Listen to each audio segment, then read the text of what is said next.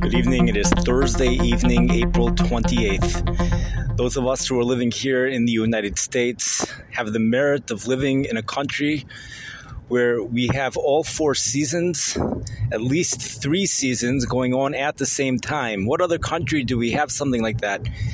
It's hard to find a country like that.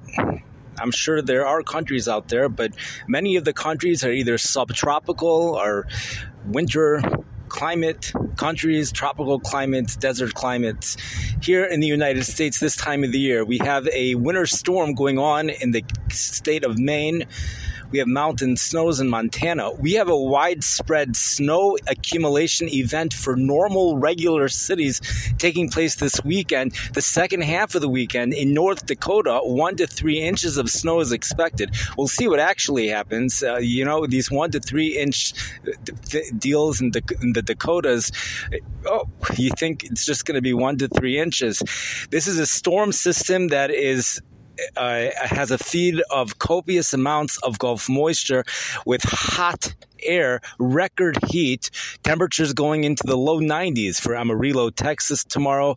Record high there is 92 degrees, 108 for Rio Grande Village, Texas. This air started off in the desert southwest a couple days ago, brought temperatures 5 to 8 degrees above normal over there. As highs went up to 99 degrees in Tucson, Arizona. 103 was the highest in the state. This air moves east. Now, a lot of times when the air moves east from the desert southwest, the temperatures tend to drop. But this time around, they're not going to be dropping.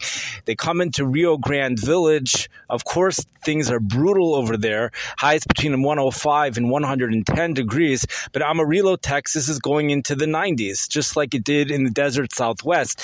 And one of the reasons for that is probably because the place is bone dry.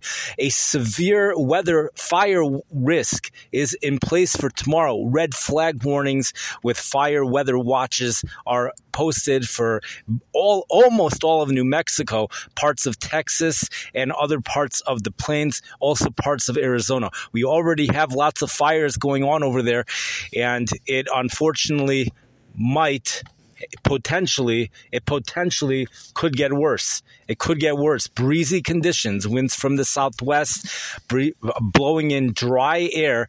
The relative humidity is dropping to 4% in many cities over there. 4%.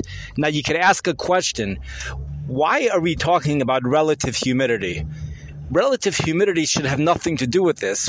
Why do we need to know relative humidity? We should want to know the humidity, the absolute humidity that's measured by dew point. That's an excellent question. It's an excellent question.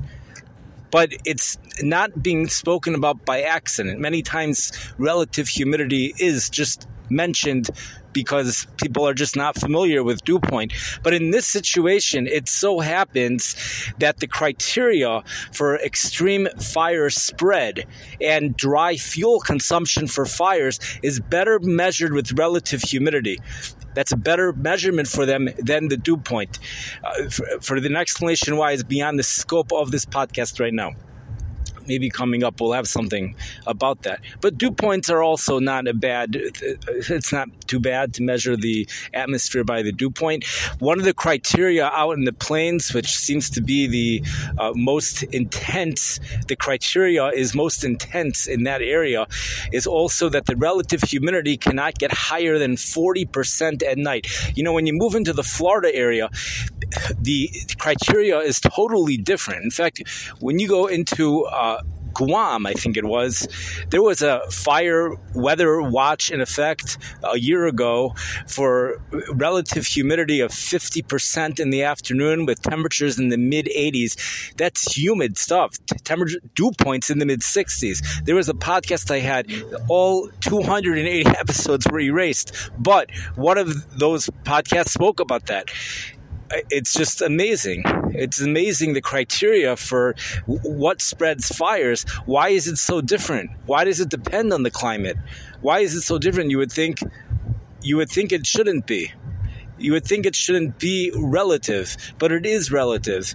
So the criteria is different depending on where you live there's different criteria, very different criteria. Dew points in the 60s around here is not fire weather criteria that's that's humid. That's considered humid. You have heat indices and stuff like that. Speaking of humidity, we have humidity which has blown into the Houston, Texas area, Galveston, Texas area. It's going to remain humid over there for tomorrow.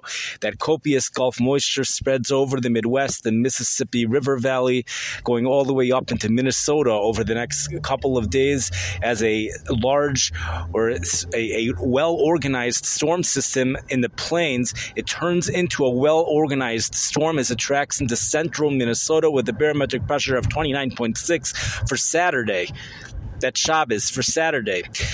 As it does so, it spreads its precipitation through the Chicago area throughout Saturday. On Shabbos, some areas of showers. But the real precipitation comes in Shabbos evening. Saturday evening, that's when the rain could become heavy. It could fall down heavily at times with some thunderstorms. And when you go further south from here, such as in the St. Louis area, that comes with a severe weather risk as well with large hail, damaging winds, and some tornadoes. There's a severe weather risk risk tonight from Nebraska, but this but tornadoes are v- very unlikely. They're unlikely in St. Louis for Friday as well. Tomorrow already, there's a, severe weather risk for St. Louis as temperatures soar to 80 degrees. Well, you know that the real heat may not arrive until Shabbos for St. Louis. The warm front doesn't make it into the Chicago area not in this time around. I think that has to do with the fact that it's an occluded low. The occluded low, well, an occluded front means that the cold air behind on the, back side of the storm system is moving so quickly that it actually has caught up with the warm air and there no longer is warm air because the cold air went underneath the warm air. So that's what I thought it meant. But you know, the question is then why is it going to be warm in St. Louis? So I don't know, but I think the reason why the warm air is not making it too far north to the Chicago area has to do with the fact that it is an occluded low pressure system. In any shape, Tomorrow, we have partial sunshine here in Chicago. You get any type of sunshine this time of the year and just keep the winds get the lake out of here. Temperatures are going to go way up. Sunday, highs in the 60s. That's, you know, 60s, it's nice. Tomorrow, probably low 60s. We'll have some sunshine and then low 60s around here for Saturday on Shabbos as well also for the upper Midwest, but that real warmth stays to our south, such as St. Louis. That's a classic setup this time of the year onward for the next several months. A classic setup. You have a front separating St. Louis and Chicago. Temperatures are warm this time of the year, warm and humid in St. Louis, cooler in Chicago. When you head into the summer months, we'll have a continuous hot and humid weather pattern for St. Louis, and the, it's up and down for the Chicago area. We spoke about the thunderstorm risk in South Florida, the snowstorm going on in Maine. We have the mountain snows. We spoke about blowing dust advisories were in effect for the parts of California today. We also had something very interesting that took place in North Carolina today. It was a pollen storm. Is that what it's called? pollen? Uh, P O L L E N. It looked like a dust storm, and there's videos of it. It was quite a phenomenal scene, really. It, it really looked amazing. It was an ama- it looked like a dust storm. I think we've covered uh, much of the United States over here. There is a risk for flooding in the Dakotas. That's regardless of whether there is snow or no snow, one and a half inches of rain is forecasted according to the National Weather Service map. And that's just for the first half of the weekend. I don't know what's happening the second half of the weekend. And we have those heavy rains in South Texas that brought some drought relief. But even with that, the drought continues as usual. It's difficult to get rid of a drought. It's usually difficult to get rid of a drought. It's also common to have floods occurring in the drought at the same time. And that's uh, what we see in uh, a lot of places, a lot of times here in the Midwest in the summertime. That will bring this podcast to an end, and I wish everyone a wonderful night. I hope people enjoyed. Thank you for listening.